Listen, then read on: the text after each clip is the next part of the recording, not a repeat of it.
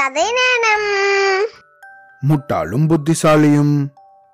ஒரு தடவை அந்த ஊர்ல பயங்கர மழையா ஓயாத மழையா ஏரிகள் எல்லாம் நிறைஞ்சு வழியிற அளவுக்கு மழையா அந்த ஏரி நீர் தொடர் மழையால ரொம்ப குளிர்ச்சி அடைஞ்சிடுச்சான் அந்த குளிரை தாங்க முடியாத ஒரு தவளை மழை ஓஞ்சதும் கொஞ்சம் தூரத்துல இருந்த ஒரு கிணத்துக்கு வந்துதான். கிணத்து நீர் கொஞ்சம் வெதுவெதுப்பா இருக்குமே அப்படிங்கறதால அந்த கிணத்துக்குள்ள குதிச்சுதான். அந்த கிணத்துல பல காலமா வாழ்ந்துட்டு வந்த ஒரு தவளை இந்த புது தவளைய வரவேற்றுதான். அப்பா எனக்கு ரொம்ப மகிழ்ச்சி. ரொம்ப நாளா பேச்சு துணைக்கு கூட ஆள் இல்லாம தவிச்சுட்டு இருந்தேன். உன்னை பார்த்ததுல எனக்கு ரொம்ப சந்தோஷம் அப்படின்னு சொல்லி ஒரு பொந்துல வச்சிருந்த உணவு வகைகளை புது தவளைக்கு தந்துதான். சாப்பிட்டுண்டே இந்த ரெண்டு தவளைகளும் பேசின்னு இருந்துதான் கிணத்துல இருந்த மற்ற தவளைகளுக்கு இந்த புது தவளை வந்தது பிடிக்கலையா? இங்க நமக்கு கிடைக்கிற உணவே குறைச்சல்.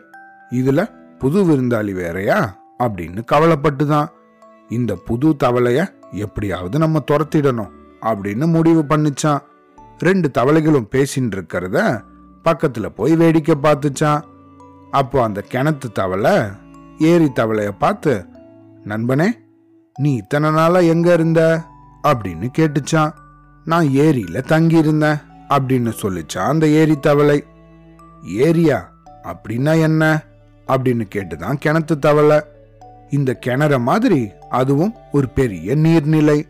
அதுல மீன் ஆமை முதலை அப்படின்னு நிறைய உயிரினங்கள் உண்டு அப்படின்னு சொல்லிச்சான் ஏரி தவளை.